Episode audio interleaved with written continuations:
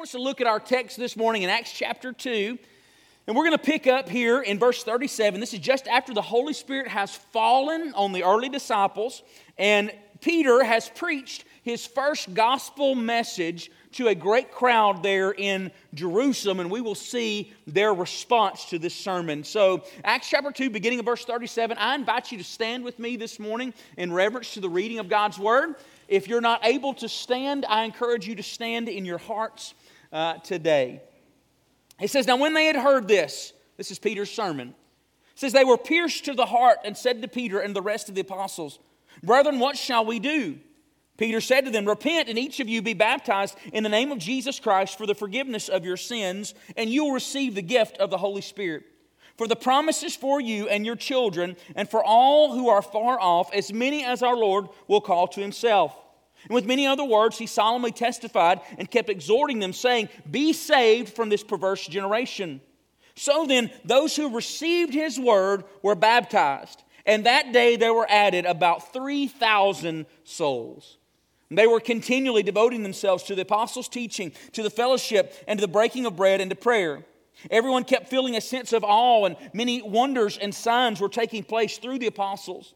And all those who had believed were together and had all things in common.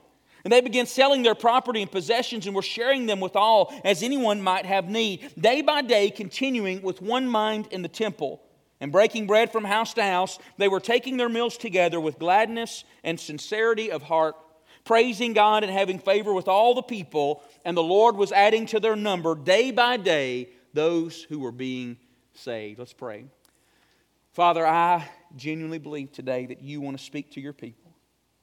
God, your word calls us to give attention to the reading of Scripture and, God, the, uh, to teach. Lord, even we see it here in this passage this morning. And so, Jesus, we don't want to just be going through the motions of uh, just bringing intellect to our minds and just uh, filling our minds. God, we pray today that you would fill hearts. God, you know the soul, you know the name, you know the life circumstance of every person in this room. And God, I pray today, oh Lord Jesus, would we all hear your word today? I pray you'd strengthen me, oh God, for your name and glory. In Jesus' name, amen. You may be seated. This morning, we're going to continue in our series here at Enon entitled The Discipleship Pathway. And our goal of this series is threefold. And I want to remind you of these uh, regularly. In this series, we want to first state what a disciple is. We want to help everyone understand what does it mean to be a disciple of Jesus. We also want to illustrate our plan as a church, how we plan to help each and every one of you become greater disciples of Jesus, but also how we, how, what's our plan to help go and help you make disciples of Jesus, because this is our call to go out and make disciples of those around us. In this North Jefferson area, there are those who do not know Christ and do not know how to walk with Him, and it's our responsibility to help them in that. And then finally, in this series, we want to motivate you to take your next steps in your spiritual journey, whether that be to further your discipleship with Jesus or some of you are ready to then begin to go and make disciples. So today we're going to talk about what a disciple of Jesus is. Several years ago, after I moved away from Morris, and Kimberly and I, we moved to Memphis. First time, you know, I came out of Morris, moved to a big city, and we were doing college ministry there. And I remember one of our college students came to me and said, Zach, I want to take you out to eat sushi. And, uh, and I told him, I said, man, I, I, don't, I don't really do that. You know, we do fish fries in Alabama. We don't cut it up and eat it on the bank, you know. So, uh, and, and he said, no, you can, you know, you can eat sushi and it can be cooked. And I was like, okay, all right. So I, I went with him and they brought me out this cooked sushi roll. And, and I took, I struggled with the chopsticks. I asked for the fork, you know. And so I, I took the first one, popped it in my mouth, and hey, wasn't that bad. You know, this is, this is not that, that bad. It was a little dry though. And, but I'm noticing my friend is, he's using all these sauces in front of him. And so I'm like, hey, you know, I can do that. And, so I take it, and I, the first one I roll it around the first sauce, and I pop it in my mouth, super salty. And I was like, okay, that's some kind of soy sauce. And I take the second one, and there's some kind of pink sauce there, and I roll it around there, pop it in my mouth, and hey, y'all, this stuff's good. Okay, I asked him, I said, what's that? He said, they call that yum yum sauce. I said, well named. You know, I, I, I like that. But then I got th- the third one, I look, and there's just a little pile of this green stuff on there. I'm like, hey, you know, let's do it. I roll it around real good, and I pop it in my mouth, and, uh, and it was an experience that I'll never forget. It was like this, the surface of the sun had landed on my tongue, had melted, and was trying to come out of my nose. You know, like it was, uh, my eyes were burning. And I said, What in the world is that? He said, That's called wasabi. And I said, Well, they should name it the devil's toothpaste because that is the worst stuff on the planet. But once I got over it, you know, I was okay. But the moral of the story is when you can't define something, it can cause you real problems. When it comes to being a disciple or being able to go make disciples, we need to be able to identify what a disciple of Jesus is. And so this week and the next two weeks, we're going to give you six marks of a disciple of Jesus. In the next few Sundays, we're going to walk into these, and there's so many identifiable actions inside the Christian life. Prayer is something that we should do as Christians. As we'll see this morning, baptism is something we should do uh, this morning. Attention to God's Word is something we should do uh, this morning. But we wanted to be able to basically boil all those things down into a few discernible actions. And so uh, today, let me give you just what these six marks of Jesus are that we've identified here at Enon. It's probably not the best plan. Somebody's probably got better plans out there, but this is our plan. The, uh, the first mark of somebody who is a disciple of Jesus is that they've entered a relationship with Jesus. The second mark is that they have been connected to a church. We can put that graphic back up on the screen, guys, it shows the, the six marks there. They're connected to the church. The third mark of somebody that is a disciple of Jesus is they are biblically led in life. Fourth is that they are spiritually growing. Fifth is that they are devoted to worship. And then sixth, that they are living sent. Prayer, for instance, would fall under that people who are devoted to worship. Baptism, like we'll talk about this morning, falls underneath those who are connected to the church. But we wanted to be able to give some markers so that we know where we need to head to further our discipleship journey. And also, as we're coming alongside others, helping them become disciples of Jesus, where can we lead them? What's the next steps for those in whom we are discipling? And so, that being said, I want us to look back at Acts chapter 2, and I want us to talk this morning about the first marks of a disciple. And I believe we see them here in Acts chapter 2. Right after this miraculous moment, 3,000 people come to faith in Jesus. We see that these first followers of Jesus, they do some things that kind of lead us, show us some of these first marks of a disciple. So if you're keeping notes today, the first marker of a disciple of Jesus is that they have entered into a relationship with Jesus. Now, the Bible uses several different terms to describe the one moment when somebody enters into a relationship with Jesus. The Bible makes it clear that none of us are born into this world followers of Jesus. That just it doesn't it doesn't work that way. It doesn't matter if you were baptized as an infant. It doesn't matter uh, what your parents may have done. Even praying, we do baby dedication here at Enon. We pray over children, but what we're praying for is that that child would one day personally walk into a relationship with Jesus. But none of us come into this world in a relationship with Jesus. There's a moment where we go from not being a follower of Jesus to then we become a follower of Jesus. And the Bible uses several different terms interchangeably to describe this moment. Let me remind you of a few. In Romans chapter 10, verse 13, the term used when somebody begins a relationship with Jesus is that they have been saved. Now, we, if you grew up in church, you've heard this most of your life. If you didn't, you may not have. Romans 10 13 says, For whoever will call on the name of the Lord will be saved. That terminology points us to the fact when somebody enters a relationship with Jesus, they are saved from what? They are saved from their, their, their, judgment of their sin. They are saved from the wrath of God. They are forgiven. They're saved. Another terminology to describe that moment comes from Matthew chapter 18, verse 3, where Jesus said, Truly I say to you, unless you are converted and become like children, you will not enter the kingdom of heaven. The word converted means that someone has turned, which reminds us that when somebody enters a relationship with Jesus, they turn away from one matter of life and they turn to following Jesus. They have converted, they have changed their mind on something. And then in John chapter 3 is probably my favorite terminology. Is it one to describe when somebody comes into a relationship with Jesus? Is that they are born again. Jesus said, Truly, truly, I say to you, unless one is born again, he cannot see the kingdom of God. Now, that reminds us when somebody enters a relationship with Jesus, it is discernible, it can be seen. They go from being one person to being a completely different person. They are born again. In the same way that you can look at one diamond and it have many different reflections, many different aspects of the diamond, that's the same way these terms work in somebody entering a relationship with Jesus. It's all one moment. It's all one instant. You go from not being a follower of Jesus to a follower of Jesus. But in that moment, you're saved, you're forgiven, you're born again, you're converted. It all happens in an instant. This morning, we see that when people heard the message of Jesus preached to them by Peter, that 3,000 people entered a relationship with Jesus in an instant. These 3,000 people were in an instant saved, converted, forgiven, born again. In this moment, they went from not being in relationship with Jesus to being in a relationship with Jesus. And so this morning, I want to give you four truths that we see here in this text that are always present when someone truly enters a relationship with Jesus. And the reason for this is twofold this morning. First, Again, so that we can help lead other people who are not followers of Jesus, help understand this moment. But also, even for some of us in this room here today, to evaluate am I truly in a relationship with Jesus? And so, the first, for someone to enter a relationship with Jesus, they must first hear the gospel message. And that's what happens here in this passage. The Bible says that Peter has preached the gospel to them. He says, with many other words, he's telling them, be saved from this generation. He's telling them, pointing them to Jesus. And the gospel message is very clear it is that the Son of God came to this world sinless.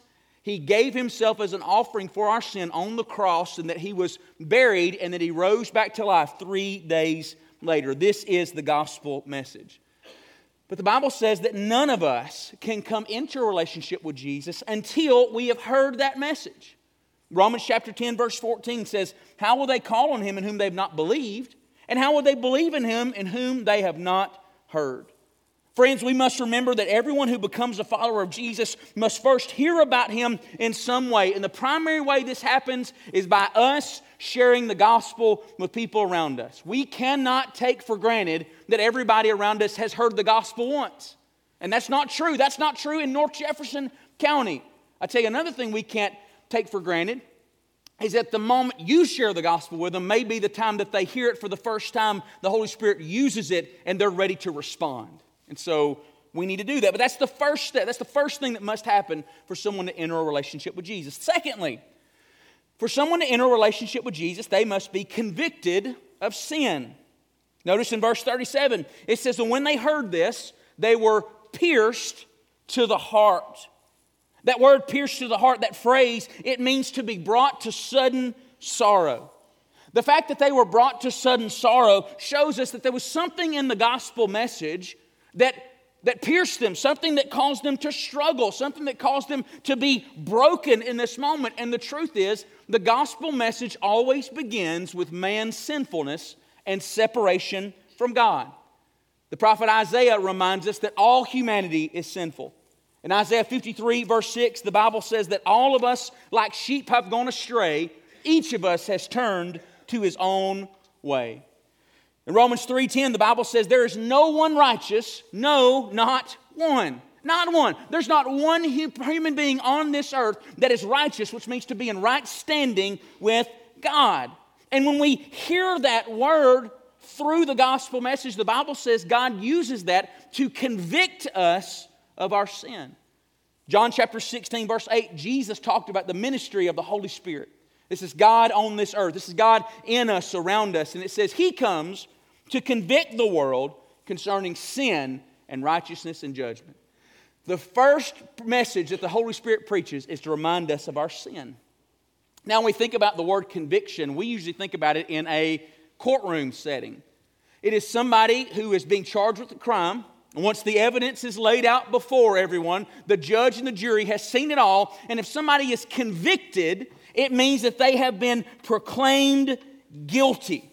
And this is what happened to those who, hear, who heard Peter's sermon. They were pierced to the heart because God had revealed through the Holy Spirit that they were guilty before Him. All followers of Jesus must have had that moment when God utterly wrecks us by revealing to us our guilt and separation from Him. Now, this is what we need to understand. This is not a moment of minor uncomfortability, but rather, this is a moment of deep sorrow and dread for the state of your soul before a holy God. The day of conviction is both the best day and the worst day of your life. It is the worst day of your life because you are wounded by the Holy Spirit. You are realize that, man, I am at odds with God. I'm not a good guy. I'm not a good girl. I am deserving of God's wrath.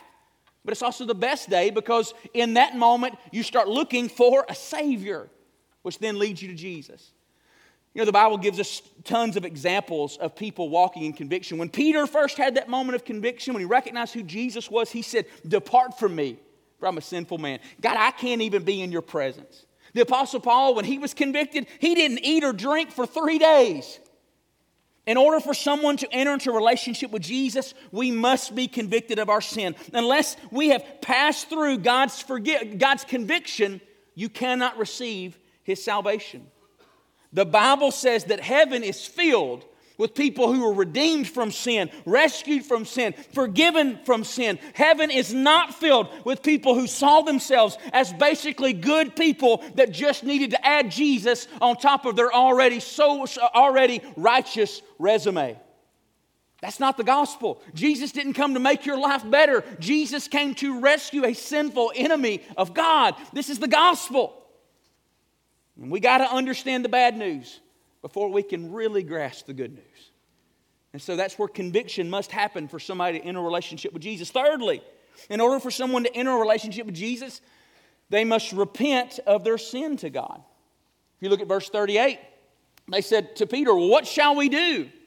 He says, Repent, each of you, and be baptized in the name of Jesus Christ for the forgiveness of your sins, and you'll receive the gift of the Holy Spirit. Now, I always have to take a time out here. A lot of denominations will take that passage of Scripture to say that you must be baptized in order to be saved. Well, If you actually break that passage down in the Greek, that's not what that uh, passage is saying. It's saying that you can be baptized because you've been forgiven of your sins. But the main thing we want to notice here in this passage is he calls them to repent. The word repent means to change one's mind on an issue usually in a situation where one person has offended another person. To ask someone to repent is not just asking, it's not just telling that person to ask for forgiveness, but also ask for forgiveness and change their behavior. Now, I have a four year old. His name is Isaiah. We call him Zay Zay, And uh, he is wild, man. And, and if I come home today and he is drawing me a mural with his crayons on our living room wall, which is not beyond the scope of possibility, okay? And I were to say to him, Isaiah, no, that is wrong. And he looks at me with big eyes because he can turn it on immediately. I've never seen a kid who can cry so quick and tears. And, and he says, I'm sorry, Daddy. As he continues to draw, this is not repentance. hey, bud, you got the confession part down, but you're missing the change of behavior. Repentance is a combination of confession and action. I remember several years ago when I was in Arkansas, I got to see a friend of mine named Steve come to faith in Christ. Steve was legitimately six foot eight, six foot nine. He looked like a professional basketball player. And one Sunday morning, he came barreling down the aisle to come and say he wanted to give his life to Jesus. And when he hugged me, it's like he, I, I disappeared in Steve's arms. I got to lead him to faith to Christ, and he came with his wife, Christy. And I found out that next day they showed up in the office. He said, Zach, can you meet with us? I said, Well, sure. And he sat down with me and he was explaining to me that Christy, his wife, was not his wife. That they've actually been living together, cohabitating together for almost a decade. But he knew enough of the Bible, he knew enough of God's design for things, even the Holy Spirit revealing it to him in his heart, that them living in that situation, living in the same home, uh, walking in sexual intimacy, these things outside of, of marriage was not God's design. But because God had done such a work in him, he said, Zach, we come, we want to get married. I said, Well, Steve, that's awesome. We started walking to him through that. We made a plan for the next day. He met me again. This was on Tuesday. We walked into the back of our church, uh, our church yard there. We had a gazebo, and it was just me, Steve, and Christy, and I was going to marry them on that little gazebo area. And I will never forget it because uh, when he went to hand me her ring, I dropped it. It went through the, the grates in the gazebo. I had to pause the ceremony, crawl underneath the gazebo with spiders and all kind of stuff, praying, Oh God, help me find this ring, you know, and praise the Lord, he did. We came up and I finished the ceremony. Let me say something to you here today. First off, if I ever marry you, don't give me the ring. Y'all handle that. Okay, second thing genuine repentance is seen. Genuine repentance. Now listen, it doesn't mean that you're going to make everything, every decision right. You're still going to mess up, but you will see genuine repentance. And as Christians, we will continually have to repent. There's going to be repentance every day. That doesn't mean that you have to get saved over and over and over again. It doesn't mean when you sin, you're out of relationship with God. You got to repent to get back in a relationship with God. That's not the way that works. But the first moment of repentance, when you truly say, God, I'm a sinner, that's what saves you. And it should bring about change in your life. Some of you are here this morning and you've never truly repented of your sin. And because of that, you've never felt God's grace and mercy wash you of your sin. Or maybe you do know Jesus, but you're running from God. You've got some unconfessed sin in your life and your relationship with Him is hindered. Man, today I encourage you, whether you're entering a relationship with Jesus or you're just renewing your intimacy, let repentance be that that presses you towards God today, that you could leave here being able to sing the words of that old hymn, There is a fountain filled with blood drawn from Emmanuel's veins, and sinners plunge beneath that flood, lose all their guilty stains. Man, that's what Jesus does. And then finally, when someone enters a relationship with Jesus, God makes them new. God makes them new. When somebody really enters a relationship with Jesus, he does something on the inside. 2 Corinthians 5 17 says, If anyone is in Christ, he's a new creature. All things pass away. Behold, all things become new. Everyone who is truly a follower of Jesus has had that moment where you went from being one person to now you found Jesus and you became a different person. Suddenly, things that you once desired, you don't desire anymore. You don't desire at the same level. And suddenly, things that you never desired before, like loving God, going to church, trying to learn more about Him, you suddenly desire. And why is that? Because God comes to live within you. In the latter part of verse 38, Peter tells them, once that you repent of your sins, he says, and you will receive the gift of the Holy Spirit. Ezekiel chapter 36, verse 27, hundreds of years before Jesus spoke about this day. He said, I will put my spirit within you and cause you to walk in my statutes, and you'll be careful to obey my ordinances. The reason why people become new when they come to know Jesus is because God comes to live within them. Some of you today in this room, you feel lost in life with no direction. Some of you feel stressed like everything in life lands on you. Some of you feel empty like life has no meaning. And that very well could be today because God is not alive in you. But you can today. You can, you can enter a relationship with Jesus. Anytime I do a wedding, I always do the picture of, I'll, I'll, present the gospel afterwards. It's a beautiful picture of the groom standing at the front and the bride coming towards him. Well, in the New Testament, the Bible uses those terminologies. The bride refers to the church, followers of Jesus, and the groom refers to Jesus, the bridegroom. However, 2,000 years ago, something different happened. It was, it was the, the, the marriage picture in reverse. Instead of the bride coming to the bridegroom, what happened was is that bride was standing up front of the potential bride, the lost world was standing up front, and the groom approached the bride. And that's what the gospel is, is that Jesus came to this earth. He came into our brokenness. He came into our emptiness. He came even into our sinfulness and said, I am coming for you. Some of you in this morning today, you need to hear that you need to hear that God came for you. Not just for the world, but for you. Yes, for everybody, but you are included in everybody. Came to you.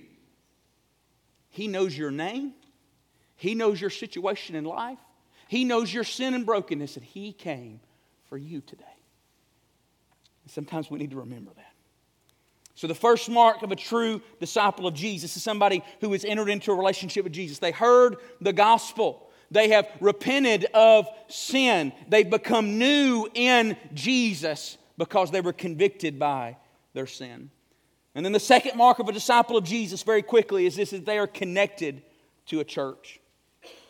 In this passage, it shows us that just after the gospel is preached, that this great crowd of 3,000 people were saved, and immediately they were connected to the church. In fact, if you look at verse 41, it says, it uses a term here, and that day they were added about 3,000 souls.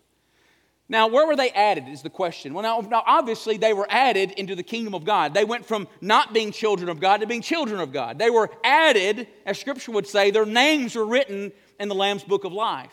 But if you look in context of this passage, he's not talking about them being added necessarily in the kingdom of God. That's true. He's talking about them being added to the church. In verses 42 through 47, you can see an immediate identification of these people being represented in the church because he starts referring to them in plural language. After this moment of salvation, it refers to them as they, everyone, one mind, together, theirs. These words all point to not just individuals, but also to a new community of Jesus followers that he was creating on this earth. The word church means a called out assembly. Here in Acts chapter 2, all these people had individually come into a relationship with Jesus, and now God was leading them to come into relationship with the church. Romans chapter 12, verse 5, the Apostle Paul reminds us about everyone who is a follower of Jesus that we're also intended to be a part of the church. It says, So we who are many are one body in Christ and individually members of one another. Isn't that unique? Individually, which is my personal relationship with Jesus, part of one another. So when I come into a relationship with Jesus, I am then, it's God's plan for me to immediately connect to a church. A disciple of Jesus should enter a relationship with Jesus and then connect inside of a local church. If you're here today and you say, Well, I know that I know Jesus and I want to be a disciple of, I want to be a disciple of Jesus, well then the, the, your first step of discipleship would be to connect in a church. If I'm having a conversation with somebody and they say, Well, Pastor Zach, I want to grow in my walk with Jesus, but I don't really believe in organized religion. I don't want to join a church. Well, then I'm going to have to stop and say, listen, I can't disciple you. Because that's the first step. That's going to be one of your first steps. Now, when we talk about somebody being connected in church, we usually talk about going to church, gathering for worship like we're doing this morning. And hear me, that absolutely is part of it. D.L. Moody talked about the value and the importance of gathering at church. He said, Church attendance is as, as vital to a disciple as transfusion of rich and healthy blood is to a sick man. Coming to church, being here matters. It does matter immensely. But Billy Sunday speak, spoke also to the fact that there is more to being a Christian and being connected in the church than just coming to worship on Sunday morning. This is what he said. Going to church doesn't make you a Christian or a disciple any more than going to a garage makes you an automobile. I thought that was good. These quotes remind us that yes, being connected to a church matters, but that goes far beyond just being in church attendance on Sunday morning. True followers of Jesus do not go to church, they are the church. By, by us bringing, coming together in our faith, in our hearts, in our actions, and our service, and our mission, we bring about the will of God and the presence of God on this earth. We bring Jesus to this earth by gathering in the church. So let me give you a few foundational actions that followers of Jesus, that disciples of Jesus do that are truly connected to the church. First, those who are truly connected to the church, they are baptized. Notice in verse 41 that baptism automatically was a symbol of them being connected to the church. Those who had received his word were baptized, and that day they were added about 3,000 souls.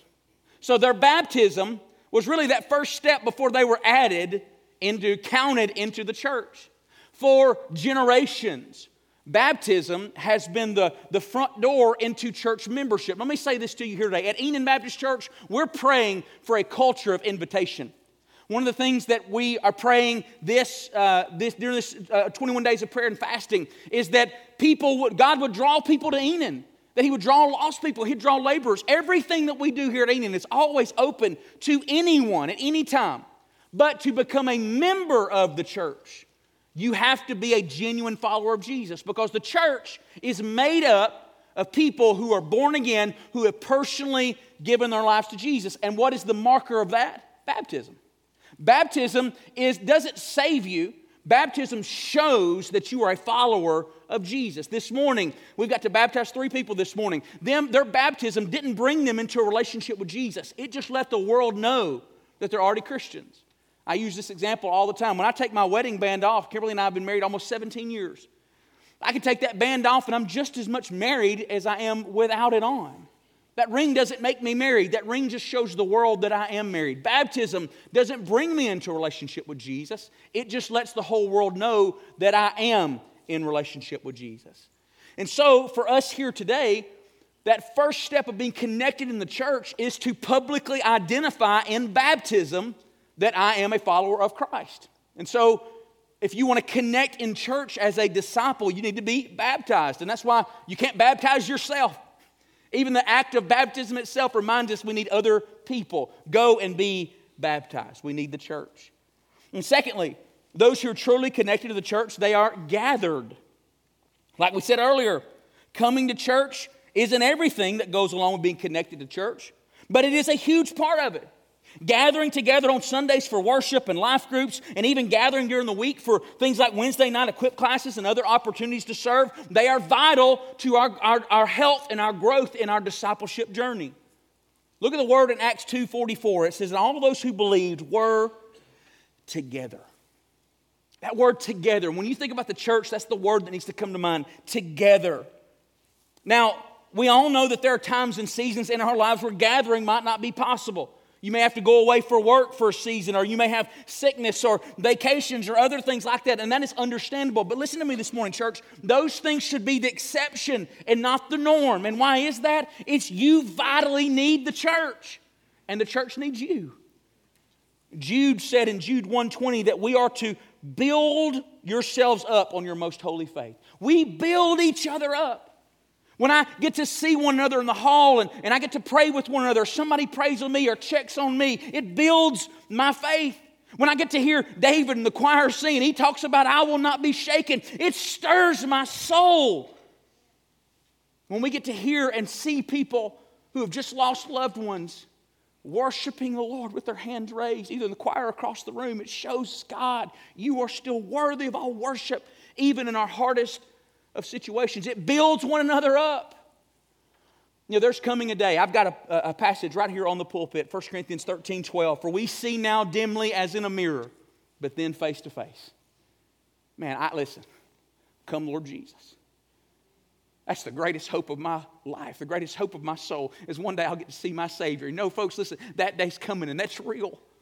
But in the in between time, if I need a handshake from Jesus, if I need a hug from Jesus, if I need to experience the love of Jesus, I'm going to get that through the Holy Spirit. I'm going to get that through the Word, but I'm going to get that tangibly through the church. We get to be Jesus to one another. So, you being here is not just about you, it's about what you bring to others. And then, thirdly, those who are connected to the church are united. In Acts chapter 2, verse 46, we see that there was a supernatural unity among those who were followers of Jesus. The Bible says that day by day they were continuing with one mind in the temple. Now, the term one mind didn't mean that they were all focused on the same things about everything. If you would have taken a poll of the first church on their favorite food or their favorite color, I promise you it would have been different. Some of them may like peppers in their hummus, or some of them might like different types of fish or whatever they ate during that time. Listen, that, that would have been across the board. But what he's saying there when he talks about them being of one mind, their oneness of mind was not dependent on minor, trivial things that dealt with preference, but rather their oneness of mind was founded on their agreements on the priorities for the Christian life and for the church. What did they do here in Acts 2? The Bible says that they, they gathered every day for prayer, that they cared for one another, they were selling their things and caring for one another, they were devoted to the apostles' teaching, and the Bible says that the Lord was adding to their number day by day those who were being saved. So they, they cared about evangelism. So, what did they care about? What was the priority? What was their unity based on? It was based on prayer. It was based on the preaching of God's word. It was based on caring for one another. And it was based on winning lost people to Jesus. Friends, a sign of a mature disciple of Jesus is someone who sees that their greatest focus of the church should be how we pray, how we preach, how we love people, and how we win souls, and not personal preferences, especially in the styles of music, the color of the carpet, or the furniture in the building. Can I get an amen there today? So many churches struggle with division and infighting, and it always goes back to them being caught up in preference when they miss the greater priorities. Problems like this, honestly, come down to a discipleship issue. Yes, at times in the church, We've got to make issues, we've got to make decisions on things like preference. And we've got some of those coming up here at Enon in the days ahead. In those situations, the best answer has to be not my will, but oh Lord, your will. And in that moment, what is best that we may worship Jesus and reach lost people around us? How do we focus on the main things? And then lastly, those who are truly connected to the church are serving. If you read through this passage along with the rest of the New Testament, it's easy to see that connection in the church immediately means that you are serving in the church. If you look down through our passage, you see there's so many different ways people were serving here. They were serving by giving financially. There were those who were blessed above and beyond. It wasn't just that they were giving their tithes, but they were able to sell property and lands and give to people who were in need. Some people, God has blessed you financially to give above and beyond generously. That's a way you can serve. Some people, God has blessed you by being able to make meals or open up your homes or teach the word. There's so many areas you see in this passage where people are serving. If we want to be mature disciples of Jesus, we must be connected to the church, and that means putting our hands to work for the kingdom of God. If you're here this morning and you say, Pastor Zach, I'm ready to serve, and you're willing to put your yes on the table, this is what you can do. Take that little blue card out of the seat back in front of you, and on the back where there's a place where you can write a prayer request, just write these three words on there ready to serve. Give us your name and phone number, and we'll find a place to plug you in. We'll find something that meets your giftings and your spiritual, uh, uh, the gifts that God has given you.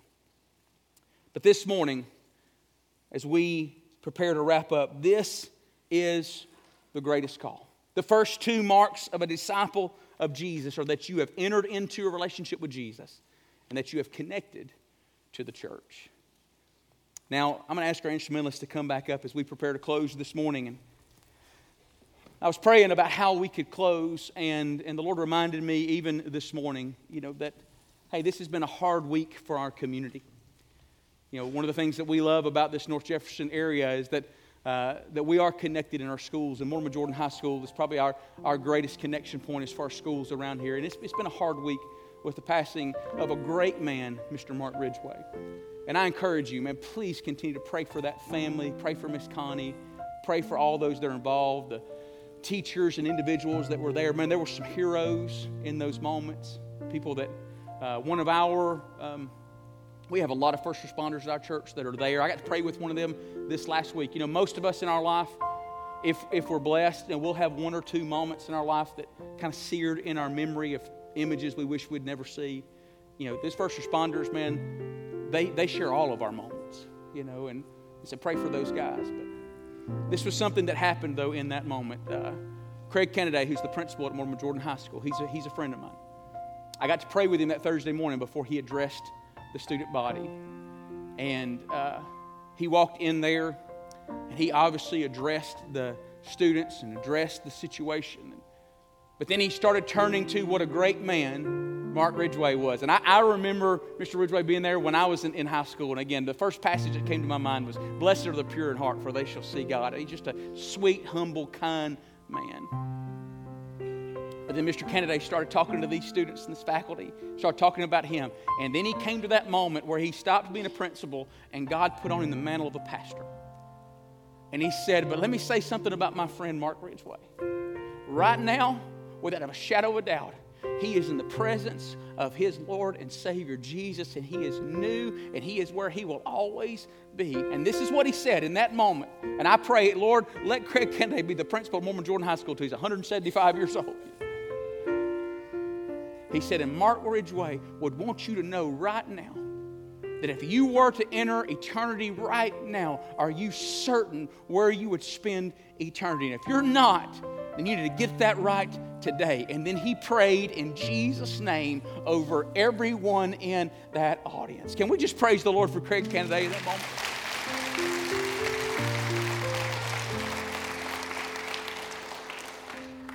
Here was the truth. He called people to a reality of eternity. Eternity doesn't cross our mind that often, but the Bible says that God has set eternity in our hearts. We contemplate it, we think about it. It's something that's there. Here's a reality entering into a relationship with Jesus is how we assure our eternity is with Him.